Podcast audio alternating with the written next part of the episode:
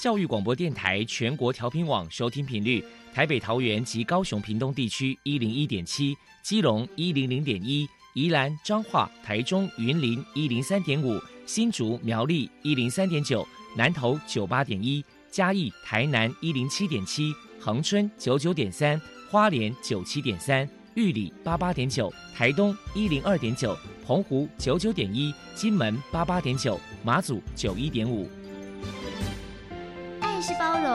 爱是牺牲，爱是分享，爱是服务。因为爱，特殊教育充满了无限的可能。用爱关怀身心障碍同学的未来，用心倾听资赋优异子女的心声。欢迎老师、家长、同学们，大家一起加入特别的爱这个大家庭。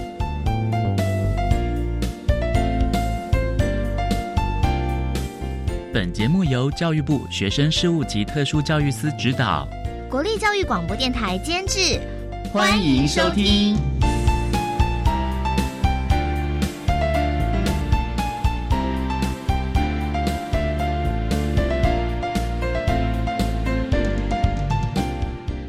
为爱，我们在空中相会，欢迎您再度收听特别的爱，我是小莹。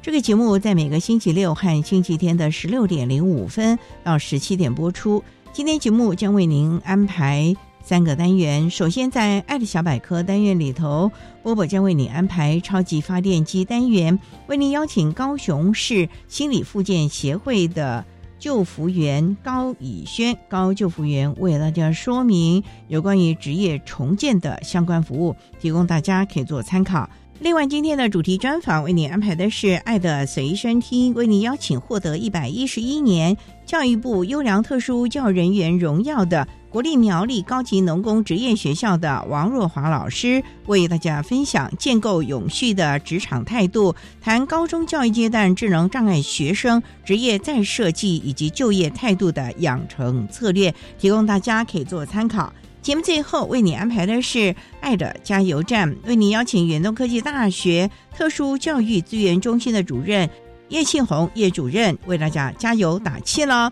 好，那么开始为您进行今天特别的爱第一部分，由波波为大家安排超级发电机单元。超级发电机，亲爱的家长朋友，您知道有哪些地方可以整合孩子该享有的权利与资源吗？不论你在哪里。快到发电机的保护网里，特殊教育网网相连，紧紧照顾你，一同关心身心障碍孩子的成长。Hello，大家好，我是 Bobo。今天的超级发电机，我们特别邀请到高雄市心理复健协会的救服员高以轩小姐，来跟大家介绍一下职业重建的服务。首先，我们先请您来谈一谈。高雄市心理复健协会提供给金障朋友哪一些职业重建的服务呢？我们高雄市心理复健协会单位呃，每年都会跟劳工局合作办理一项叫做支持性就业服务的计划，提供服务的人就叫就是就业服务员，那我就是其中一个这样子。那最主要就是针对所有就业需求的精神障碍者，或者是其他类别的身心障碍者，也都可以申请。那就是我们会依照可能障碍者的工作能力啊，或者他们的意愿以及他们现在生活的状况，去提供一些就业方面的咨询服务等等的。详细内容的话，可能就类似说，今天可能有一位障碍者身份的求职者来找救护员，那我们就会评估说，哎，他现在的工作能力，或者是他自己本身的职业兴趣跟职涯规划是什么，我们就会提供一些建议。那有时候可能待着自己也没有什么想法，那我们也会可能跟他一起讨论说，那他有没有想要从事什么类型的工作，或者他以前过往的就业经验是什么，我们会提供意见。那在针对他的意见呢，我们就会去开发一些合适的工作机会，或是适合他的工作机会。就我们可能会拜访一些职场跟雇主，然后询问有没有一个工作机会给这样的需求者。那呃，如果说哎。今天有问到一个工作机会，然后障碍者也觉得 OK，那我们就会协助障碍者进行可能面试的技巧训练啊，或者一些履历的撰写等等。那甚至也可以陪他们去面试。那如果说哎很棒哎，他们录取了，那我们就会提供就是就业辅导，就是我们会进去职场里面，可能在障碍者工作初期的时候，我们会陪同他工作的学习呀，或者是看看说有什么需要先跟雇主提醒的，就是让工作者跟职场可以有。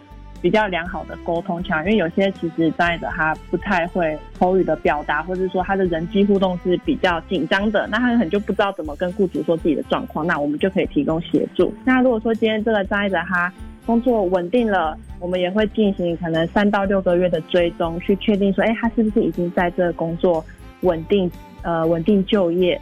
之后我们才会进行结案的动作。那如果说在求职阶段啊，或是就业的阶段，还有其他的需求，我们也会帮障碍者申请可能一些心理智商的服务，或是职务再设计的服务，跟职场体验这些的措施。这样等于是透过这个职业重建的这些服务呢，来让这样这个听障朋友可以找到，就是等于算是其他的一些技能，或者找到一个工作嘛，对不对？对，应该说我们最主要是希望，除了找到工作之外，他还要能稳定。嗯哼，就稳定的去在这个职场上面持续的工作，这样子。对，没错。再想请教一下您，可能为了要促进警长朋友就业啊，我的协会可能在过去有举办很多的活动，那谈谈分享一些常见的，就是你们常办的一些活动呢？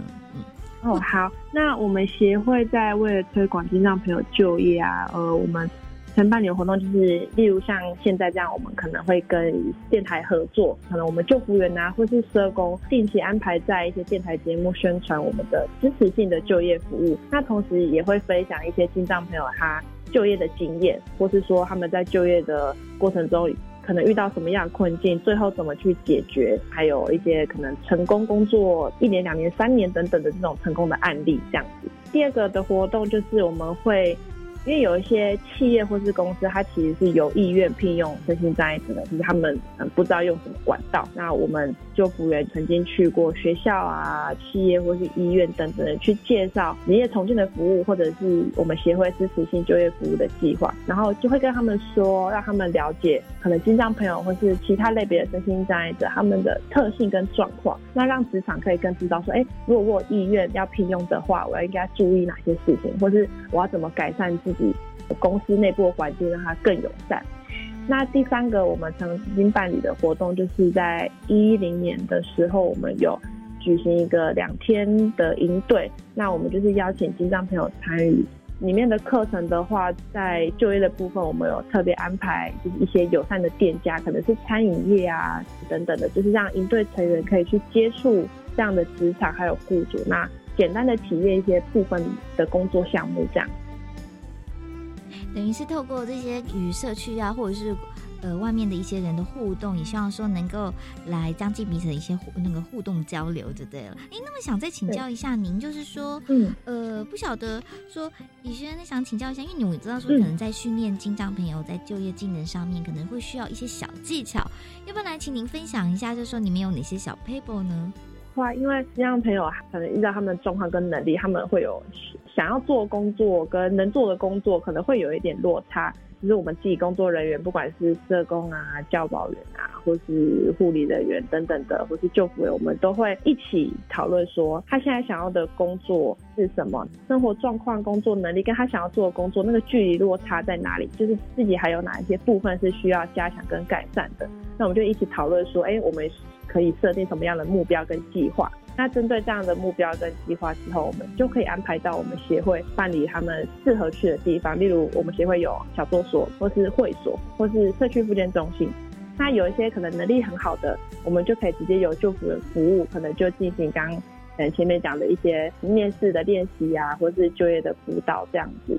他们在安排到合适的地方之后，就会安排一些智力生活的课程啊，或是人际关系啊、动作训练等等的活动。那或是一参与一些实作，例如说刚刚讲的烘焙，就是可能有月饼的制作啊、产业的代工。那或者是如果有一些障碍朋友，他很不清楚。他可能想要做餐饮业，可是他其实不知道餐饮业是什么的样子。那我们也可以带他去职场体验。虽然说我们会跟障碍朋友一起讨论他想要的目标是什么，然后再透过安排这些课程啊，或是职场的体验，或是我们一起讨论怎么样更好去制定一些生活的规范什么的。那我们就是从多元化去加强他们的工作技能跟态度。再来可能想请教，因为一路下来也陪着这个金障朋友去面试啊，或者是协助他们找工作。那么想请您来谈谈，就是说到底就是说，像是金障朋友面对像是接受职业训练或者是就业协助，到底本身要保持着什么样的心态呢？依照我们协会的宗旨，最主要第一个强调重点就是。我们希望智障朋友要学习跟疾病共存，在身心灵或是精神状况稳定的在求职，而且也知道自己的底线在哪里，会比较好的。那有时候如果操之过急啊，或是选择根本不适合自己的工作，反而会破坏就是可能原本调养好的状态。像之前有服务过一个智障朋友，他就是经济的压力，所急着找工作。那他其实是需要一个稳定的作息。结果他却选择了可能要日夜轮班或是工时很长这种保全工作，结果最后可能做了一个月他就回去住院了。所以说不要勉强自己，而且如果有出现症状的话，也要提醒自己说，哎，是不是该休息了？也要知道说自己的底线在哪里。第二个心态的话，就是我觉得找到自己求职或是参加职业训练的动机是什么？你要思考说，你今天。呃，想要工作或是想要参加职业训练，你是想要学习一技之长呢，还是只是单纯兴趣，或者是你想要增加自己的工作能力？那还是说你求职就只是单纯为了赚生活费等等的？就是这些自己的想法跟动机你要确定好。那因为工作啊跟职业训练都是一个长期的过程，它可能是好几个月、好几年的，清楚自己的目标还有需求。再决定你要走哪一个方向，这样才可以比较踏实的完成自己的目标。觉得最主要就是这两个要注意的。谢谢你先分享。那另外一次想提醒，想再请教一下，说那如果说面对像是家里面有这个金障的成员，那可能身为家长呢，可能面对像是他求职啊、找工作这方面有什么地方该注意的呢？家庭是一个算是安全的环境，那家长相对也是一个很重要的角色。其实大部分金藏朋友他们在回归社会啊，再次学习独立这个过程一定是很漫长，而且是经过很多努力跟调整的。尤其说可能生病之后，工作能力可能跟年轻的时候或者生病之前这个能力已经有落差了。所以我是希望说，就是家长可以多给予一些鼓励跟支持。因为我们曾经有遇过一个状况，就是可能家长跟心脏朋友他们对工作的期待不一样。就是例如说，呃，因为我们可能找到一个清洁的工作，那心脏朋友觉得说，哎，我可以尝试看看。结果家长反而觉得，嗯，我觉得我的小孩能力应该更好，可以做更好的工作。结果这样反而让这个机会错失掉。所以家长跟心脏朋友如果对工作期待不同的话，其实反而会是他们稳定就业的主力啦。那再就是因为。家长其实是比较清楚智障朋友的身体状况的，所以如果说哎有注意到智障朋友他开始有一些症状或是情绪不稳的状况出现的时候，可以停下来跟智障朋友讨论，或是可以一起跟救护员讨论说我们要怎么解决。例如说，如果他开始有一些症状出现，是不是可以去回诊调药，或者是说哎体耐力有一些状况，或是他觉得工作压力很大。那也可以考虑说，就是暂时休息啊，或是转换工作类型等等这样的方式。非常谢谢高雄市心理复健协会的救服员高以轩小姐接受我们的访问。现在我们就把节目现场交还给主持人小莹。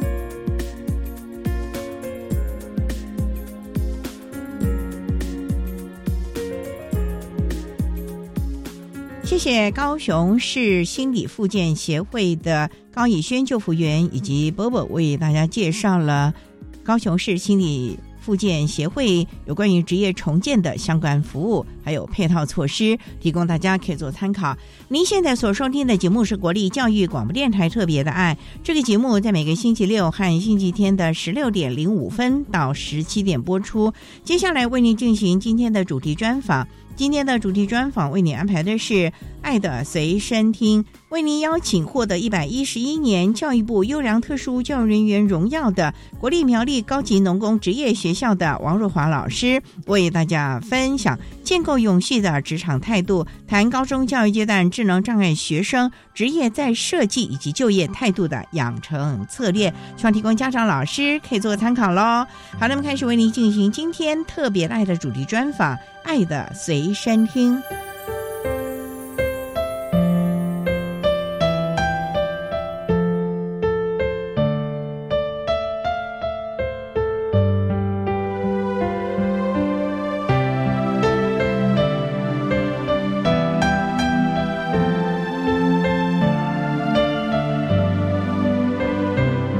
爱的随身听。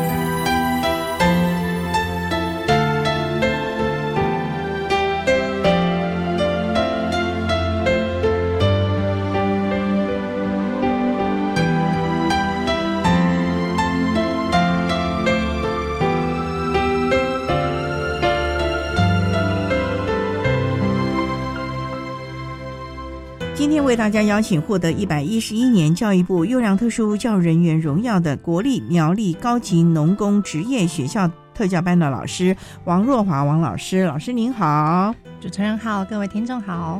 今天啊，特别邀请老师为大家分享建构永续的职场态度，谈高中教育阶段智能障碍学生职业在设计以及就业态度的养成策略。首先想请教王老师啊，苗栗。高级农工职业学校是在苗栗的什么地方啊？在苗栗市，我们简称苗栗农工。苗栗农工，苗农，所以它是以农业为主喽，和工业为主喽。没错，学校从三十三年开始就成立，叫新竹农业学校。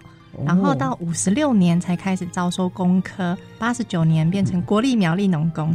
那想请教这个农工哦，孩子们是来主修什么？是来学种田、种菜、工业呢？就是一些工业设计嘛？还是？铁工啊之类的呢？主持人非常有概念，都答对，真的都有。我们学校总共有十二个科别，农科有六科，工科有六科，学校非常的广大，非常的宽广。虽然是一个乡下学校，但是整体感觉是非常的舒服。因为是农业学校，所以就有牧场啊，工科就有工厂啊，所以占地真的非常的广。牧场，对对对，你们的牧场是什么？养牛、养牛、养羊，之前还有小猪，这么丰富啊！真的是开心农场，所以孩子们也都很淳朴。那你们的工厂都是什么样的工厂？铁工厂吗？有工科有六科，有钣金、电机、化工、机械等等。对，孩子在这里可以学到一身本领喽。哎，没错。那农业的孩子真的会去从事农业吗？因为现在大家都很不喜欢农业，好辛苦啊，看天吃饭呢。确实，不过现在的国中端都会让他们来一个高中学校的参访，就会让他们去各科体验，那所以就可以去比较确定一下，哦，原来园艺科真的是要种菜的。畜保科是每天不分寒暑假过年，每一天都要帮动物清洁的。对啊，那个环境就是扎扎实实的。只要夏天种地瓜啊，在我们学校很像一个小型市场。你会在下课的时候看到他们在卖菜，以前还有卖牛奶，现在可能产量没有那么丰富了。还有卖鸡蛋，就是你会发现很丰沛的一个资源。这样，然后还有我们食品科要做面包，我们特教班也会做面包。感觉真的是个小市集的感觉，而且你们的产品那真的是优质的，这这个生态的、自然的，确实，而且没有添加物的，品质保证。对对，真的是非常棒啊！我们的特教孩子有特别成班吗？有特教班是从民国八十三年开始成立，先从宠物经营科、农经科、园艺科，一直到八十九年，我们才成立综合职能科，也就是俗称的高职特教班。那我们在一百零六跟一百零七的时候，我们学校当前导学校，当时配合教育部的一零八金课纲的一个政策，我们在一零八年改科名称为餐饮服务科。所以也是针对孩子们特别成立这个群科，方便他们可能考证照或者是进入职场喽。对，没错。那我们的孩子都是住在苗栗地区喽？嗯，苗栗县，苗栗县为主。苗栗县十八乡镇。那是上学方便吗？幅员蛮广的，我们有专车。有配合的专车，不管是特教班还是一般都有，都有，都有。对，甚至有新竹、桃园跨区就读的学生也有。不过在我们特教班是没有啦。那也是蛮远的嘞。那我们稍待要再请获得一百一十一年教育部优良特殊教育人员荣耀的国立苗栗高级农工职业学校特教班的王若华老师，再为大家分享针对。智能障碍的学生呢，在高中阶段，他的职业再设计以及就业态度的一些养成策略喽。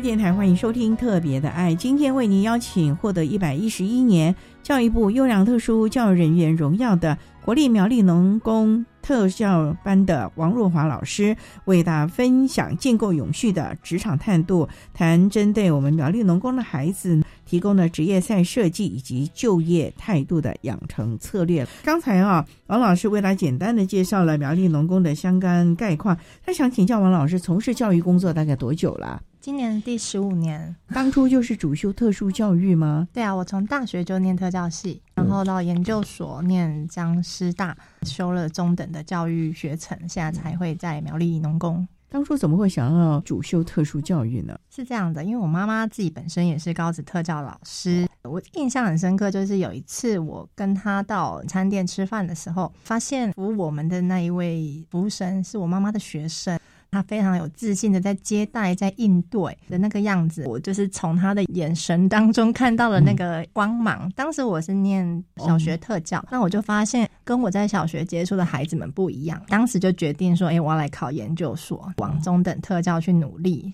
就是看到他们可以自力更生那个样子，就觉得很想往这条路，希望帮他们圆一个梦，是未来可以独立就业。所以想要针对。大孩子对他的职业能力的建构，对对对，甚至于职业态度呢，能够提供专业帮助他们了。可是这条路其实蛮辛苦的嘞。你看，你从国小教育阶段到了中等教育阶段，这中间主修，甚至于你面对的孩子是不一样的耶。对，感觉如何？真的是看着他们一直在成长。虽然有时候有些人会觉得好像教特殊教育没有什么成就感。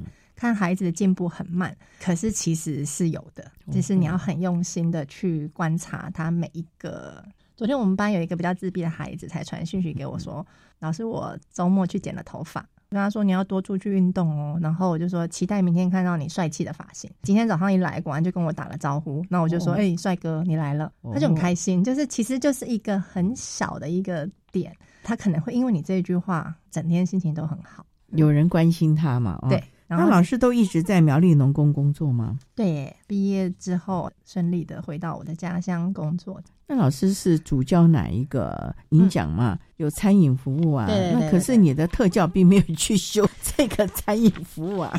你到底会不会做菜啊？会耶，哦，真的有哎，对，那也其实很感谢我母校，不管是中师还是张师的老师们，他们一直都有给我们一些前瞻的准备，就是告诉我们说，未来你要从事特教，还真是十八般武艺都要。所以在求学阶段，到我进入职场之前，我就先去考了一些烘焙啊、中餐啊，后来陆陆续续的门市服务、美容美发等等这些证照，还有电脑相关类的都有。因为我当时有说，我就是想要从事高职这一块，好让孩子去就业，所以我必须要先准备好自己的能力。哇，真是十八般武艺样样行 哎，而且是跨领域的啦。你看烘焙啦、美容美发，又是这个门市服务，这这个完全都是跨领域的。就是多学习，跟孩子一样。那对你的生活会不会也因此有了不一样？有了烘焙证照，是不是自己平常在练习的时候也会慰劳自己一下？那自己能够剪头发吗？或者是帮家人剪头发？会耶，还真的会耶。尤其哈，您说那个做东西来吃，疫情期间哦，真的是非常需要。我想大家也在疫情这两三年，大家都展现了他的。特殊才能，对，很棒啊！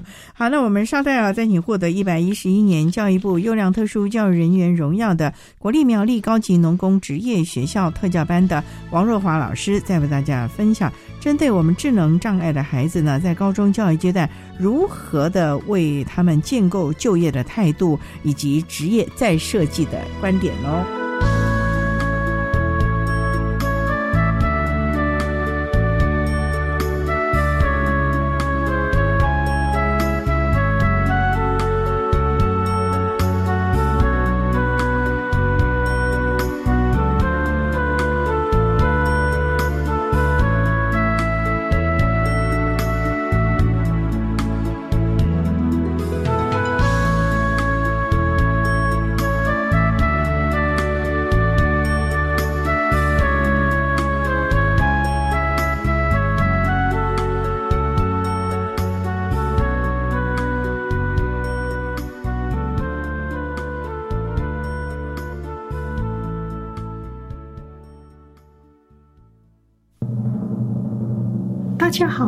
是刘美莲，主持台湾音乐哆来咪广播节目，欢迎每周日下午两点五分到两点半收听。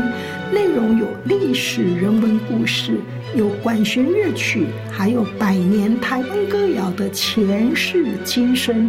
打开音乐窗，心情都轻松。Superstar 体育表演会要登场喽！哇，今年有什么特色呀？今年不但有打破舞台框架的高空特技，还要将水上运动乘风破浪的刺激感，透过各种体育与专业硬体技术的结合，带给观众。我一定要去体验一下震撼的感觉，在哪里嘞？台北小巨蛋，八月十九号下午一点开放网络免费锁票，详情请搜索 i 运动官网。九月十六号当天如果没有到场，可以收看实况转播哦。以上广告，教育部提供。哇，海浪好美哦！哎，小姐啊，台风季后要特别留意气象资讯。如果已经发布台风警报，就注意不要到海边观浪或戏水哦。哦，那为什么发布台风警报后就不可以前往海边呢？因为哈，受台风影响，当海面的长浪靠近海边，会形成突然的异常大浪，让在海边观浪戏水的游客来不及逃生而被卷走。哦，好好好，非常谢谢您提醒哦。以上广告由消防署提供。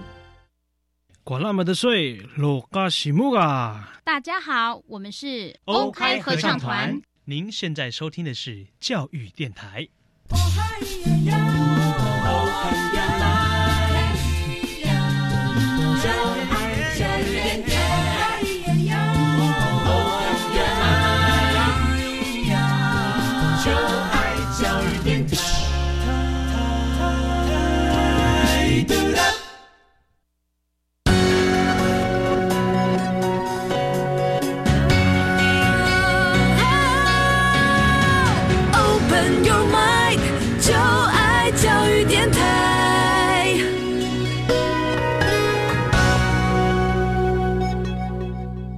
电台欢迎收听《特别的爱》，今天为你邀请获得一百一十一年教育部优良特殊教育人员荣耀的国立苗栗高级农工职业学校特教班的王若华老师，为大家分享针对高中教育阶段智能障碍孩子的就业态度，还有职业再设计等等呢所提供的教学策略。那刚才啊提到了针对孩子们的个性，其实也提供了蛮多的多元建设。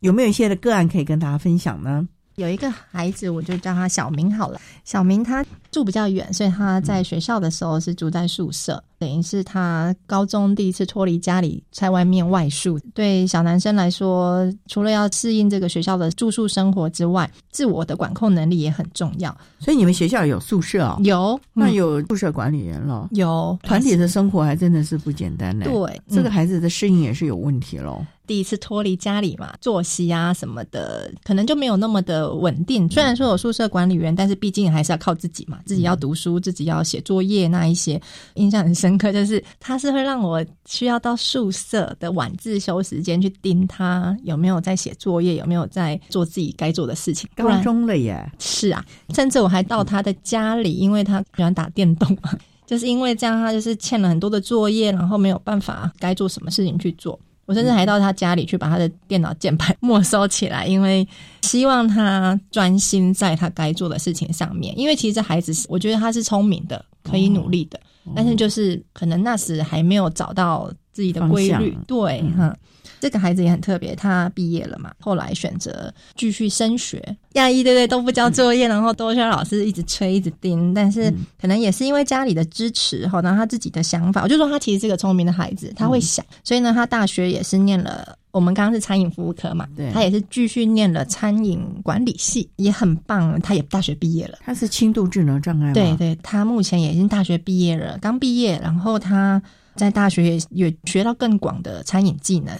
他目前在天好运工作，做内场。想请教啊，那这么多年来哈，针对他的态度，你们在学校是怎么养成呢？因为就像你讲的，那个时候住校不是那么的适应，又不爱念书，因为你们几乎都是以职业养成为主啊。对，就是常常跟孩子们说，你自律非常的重要。我觉得高中了，有时候不是告诉他说该怎么做，而是会请他要懂得想，因为想了以后，你才会有动力驱动自己去做下一个动作。因为他们其实不是不会做，他们只是没有去想我现在该做什么，他们可能只想着今天舒舒服服、开开心心的过，然后作业的事或什么其他的事情就明天再说。可是不行，我会比较多的是教他们思考的策略，去排序该做的一些事情。这个孩子后来是走升学的路线，那你们怎么去辅导？这又跟要进入职场又不太一样了。因为第一个，他可能要针对我们所谓的大专真试啊，或者是单招特招去做学科方面的准备了，甚至还有术科方面呢。对。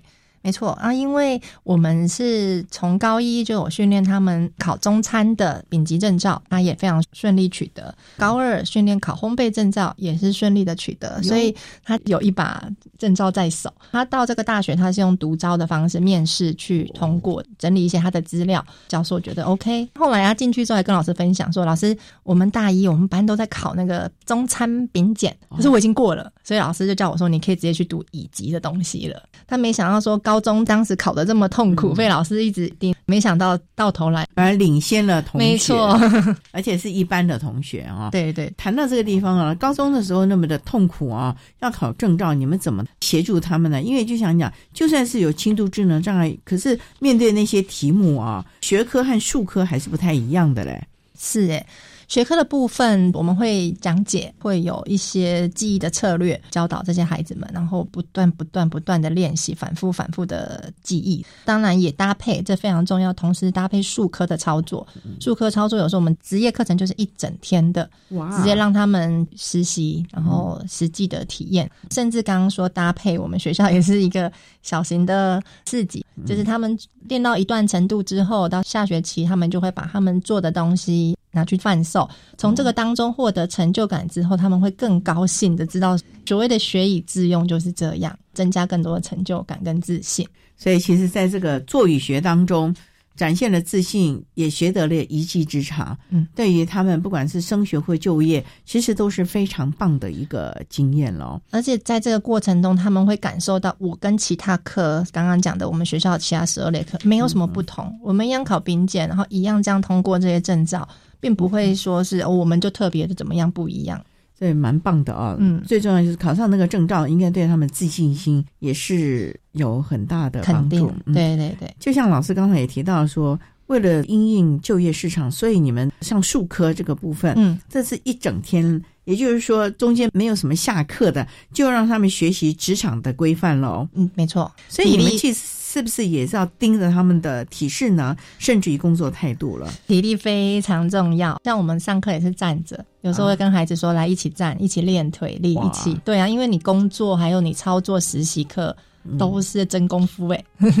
对。所以这个部分呢，真的要提供大家可以做个参考了。好，我们商量呢，再请获得一百一十一年教育部优良特殊教育人员荣耀的国立苗栗高级农工职业学校特教班的王若华老师，再为大家分享针对高中教育阶段智能障碍学生职业再设计及就业态度养成的策略喽。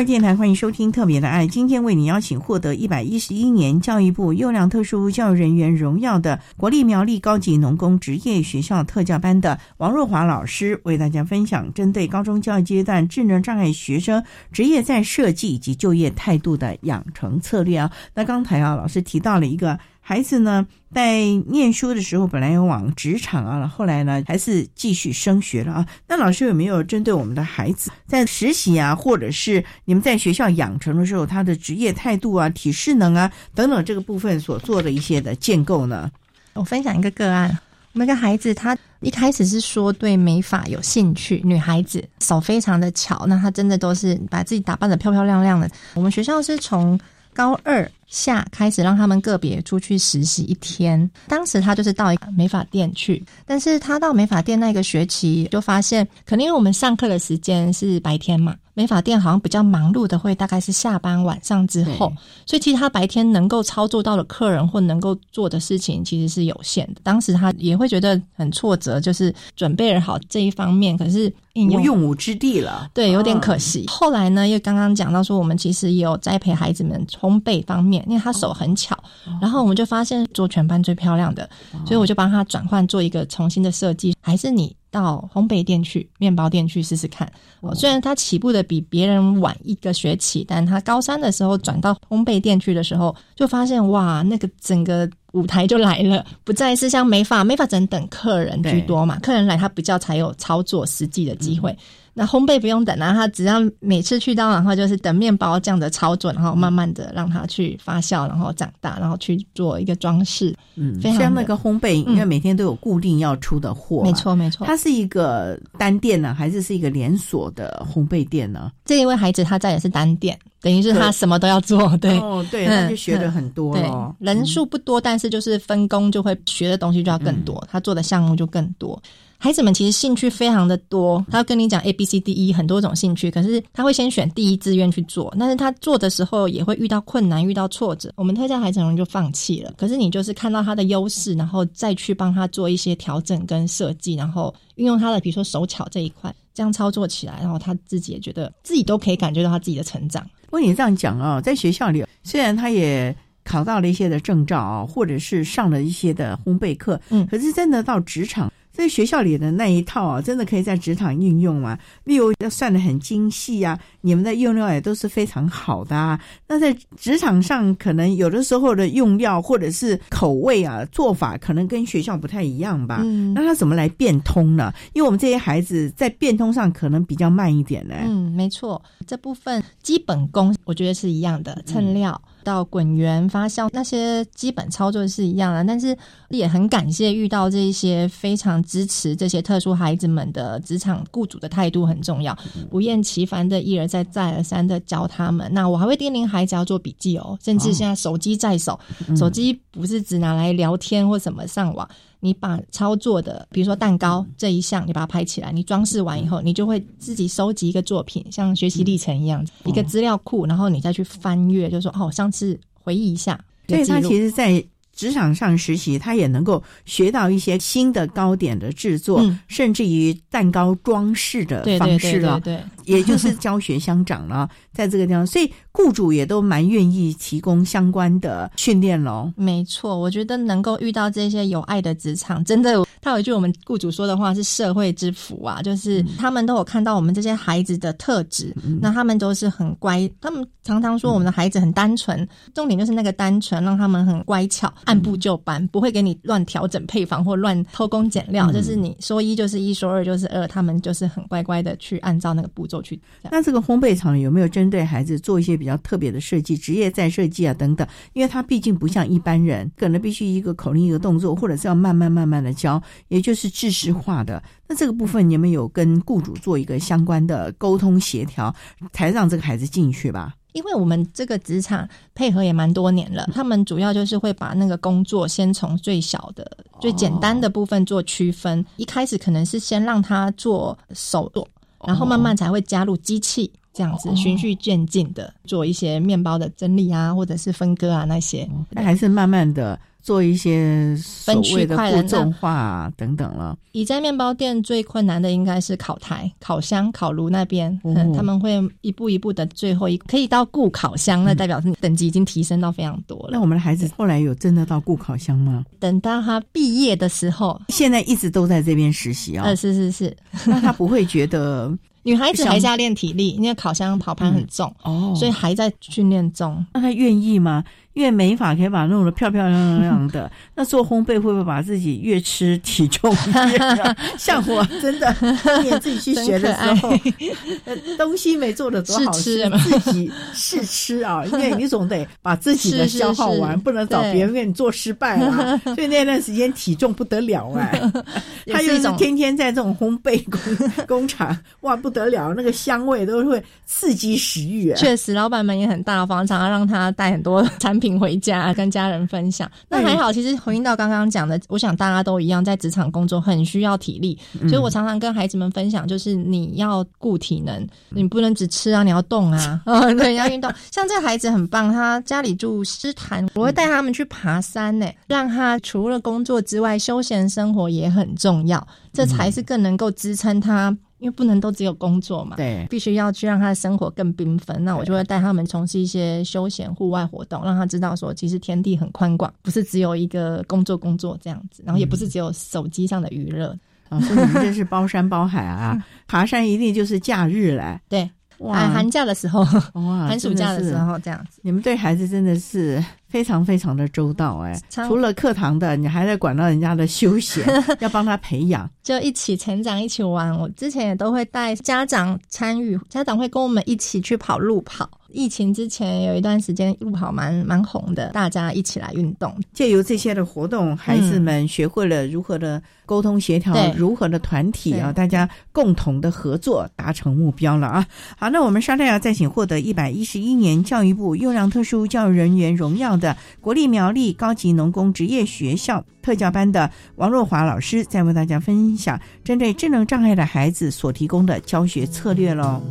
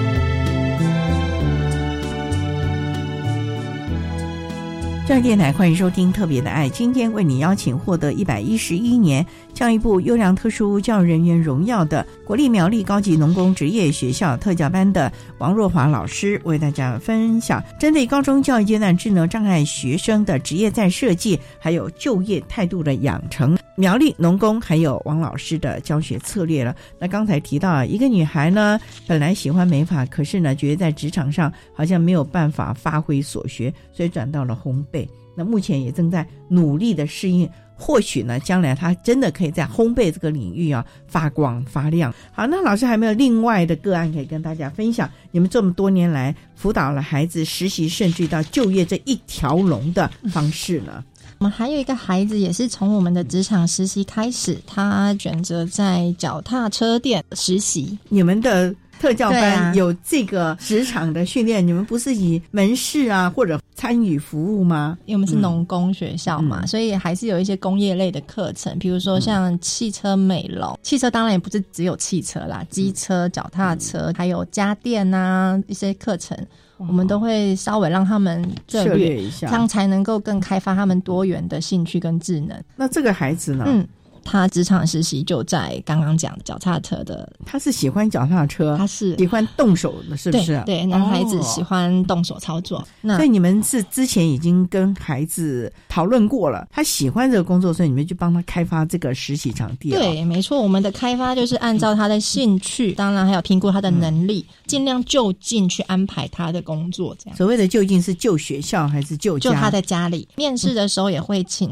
家长一块过去，整个去了解通盘，去评估这个职场适不适合这个孩子。哇，那是脚踏车店去做什么？我们现在很难看到有脚踏车店。脚踏的工厂装一些，其实它是分的蛮细的，哦从一个零件的包装就是组装，对对对对对，包哇，那很难呢。尤其我们脚踏车是国际有名的，没错，蛮细的啦。他从那时开始一直嗯到他毕业之后也是非常棒，也留在那边就业。不错、哦，对对对。但他 刚开始一定是什么都不熟悉了。对，工厂那个部分你们怎么是做协调，让他可以做了所谓的分析啊，或者是怎么样带领他？因为你们的职辅员不能天天跟着他吧？我们其实都有安排职场巡回辅导，在孩子在就学的时候，嗯、就是每个礼拜他如果去三天，嗯、那我们老师就真的会过去三天去看他的状况了。对对对，然后看他的进步。嗯、当然，一开始是从最简单的零件的分类，至少会分类零件认识，然后。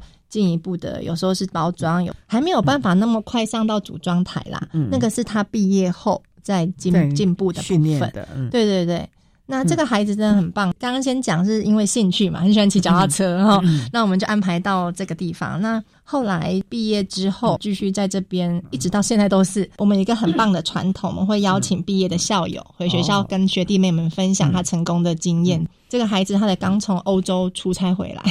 啊，欧洲出差，他已经是可以跟他的团队一起到欧洲去指导那一边的人怎么去装修这一些，有的脚踏车蛮高阶的。哇，那么厉害哦！对，然后我记得他跟我们分享一个概念，其实他也是一开始在职场，人家会看不起他、瞧不起他，嗯，就会觉得他霸凌啊。倒没有到霸凌，只是就会觉得你会吗？他就是一个信念，我做给你看。他会利用很多别人休息的时间，假设中午休息一个小时，他就只休息半小时，另外那半小时他就已经先上工，先去就是超前部署这样子。他真的是一步一步这样，你看可以走到现在这个时候，他就说别人看不起我，就用技术做给他看。这概念真的非常的好哎，是他从小的每个教育阶段养成的，还是他的家庭教育啊？我观察到这个孩子其实就是蛮正向、蛮乐观的。哦、进到学校的时候，就是经常就是笑脸迎人，然后我觉得可能也是因为爱体育活动吧，就是他喜欢骑脚踏车，那、嗯、整个人就是蛮蛮光蛮亮的。但是就是当然提到如果要算数啊、嗯、念书，可能没有那么行，但是操作部分哈、哦，他都会冲第一，就很积极、很主动。天生我材必有用啊！这个孩子既然喜欢，就在这样的一个工作场域，我相信他一定啊把这个兴趣啊化成了动力，做自己有兴趣的事情。我觉得那真的是乐在其中哎！而且你看看，缩短了休息的时间，那要多大的毅力一直坚持下来啊！真的是，我也常常很佩服他们呢。嗯、对我常常说，老师也在跟你们学习这一种精神，对于他喜欢的东西，那个眼神会发光的那种热情。所以，针对这些孩子的职场的实习，你们会不会也会针对了他们的交通能力啊等等的去做要求了？提示能啊，我相信是一定的。那交通能力呢？因为像苗栗地区又不像台北啊、高雄这都会区，公共运输这么的方便啊，公车啊，很多地方可能都要自行车啊或者机车啊等等。嗯、我知道有很多的学校会辅导考机车驾照，对对对。苗栗农工会有这样的状况吗？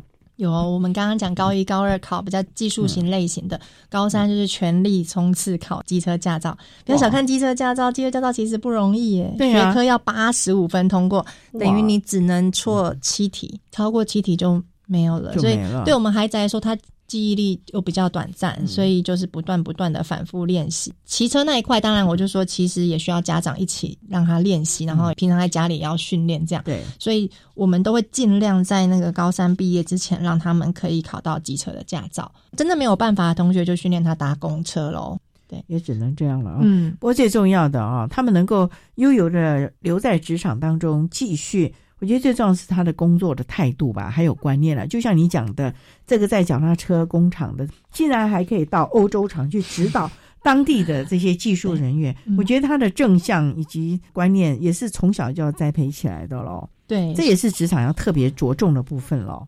对他回来分享，其实当然还包括语文能力。他也是说，以前在读书的时候，国音数弄嘛都看不懂，都不太熟悉。可是后来真正出去外面需要使用的时候，那个就是他们发现需要，他就会知道哦，英文原来真的很重要。所以他开始学英文。对，所以他回来跟我们学弟妹分享的时候，就有说大家英文好好读这样子，因为他实际上他会用到。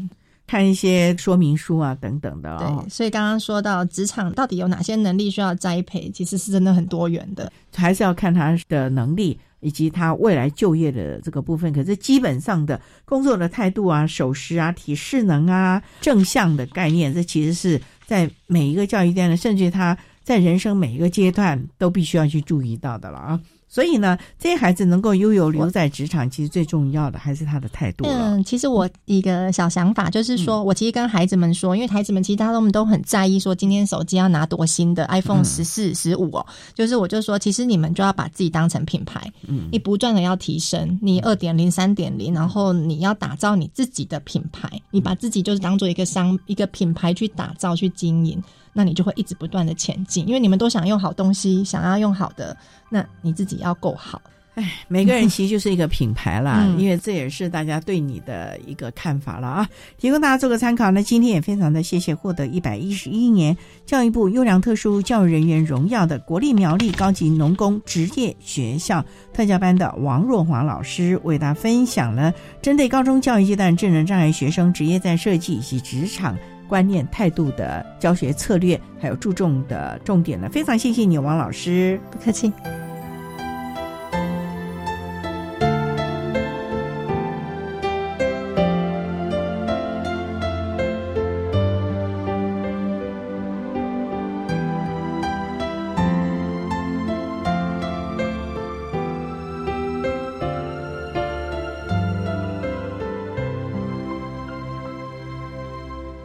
且获得一百一十一年教育部优良特殊教育人员荣耀的国立苗栗高级农工职业学校的王若华老师，为大家分享了苗栗农工针对我们特教学生所提供的各项职业的设计以及实习注意的事项，提供大家可以做个参考了。您现在所收听的节目是国立教育广播电台特别的爱节目，最后为你安排的是爱的加油站，为您邀请远东科技大学特殊教育资源中心的叶庆红主任为大家加油打气喽。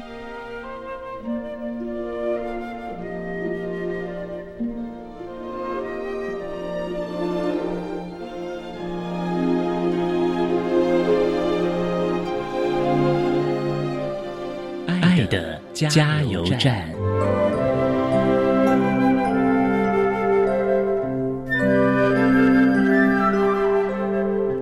各位听众，大家好，我是远东科技大学学务处智商与生涯发展中心特殊教育学生资源中心的叶庆红主任，很高兴能够在这边与大家相会。有两个概念，我想跟大家分享。第一，从哪里跌倒？就从哪里站起来，不见得完全适合。就如同刚才的访谈，我觉得让学生找到他适合的地方才是最重要的。所以有的时候，如果在哪里跌倒，我们可以思考的是换个地方再站起来，找到自己适合的地方就可以发展。第二点是不是准备好了才跨出去，而是跨出去了才会让我们更好。努力的去尝试，不要怕失败，跨出去了才会知道哪个部分充足了，哪个部分还需要加强。以上是我的分享，谢谢大家。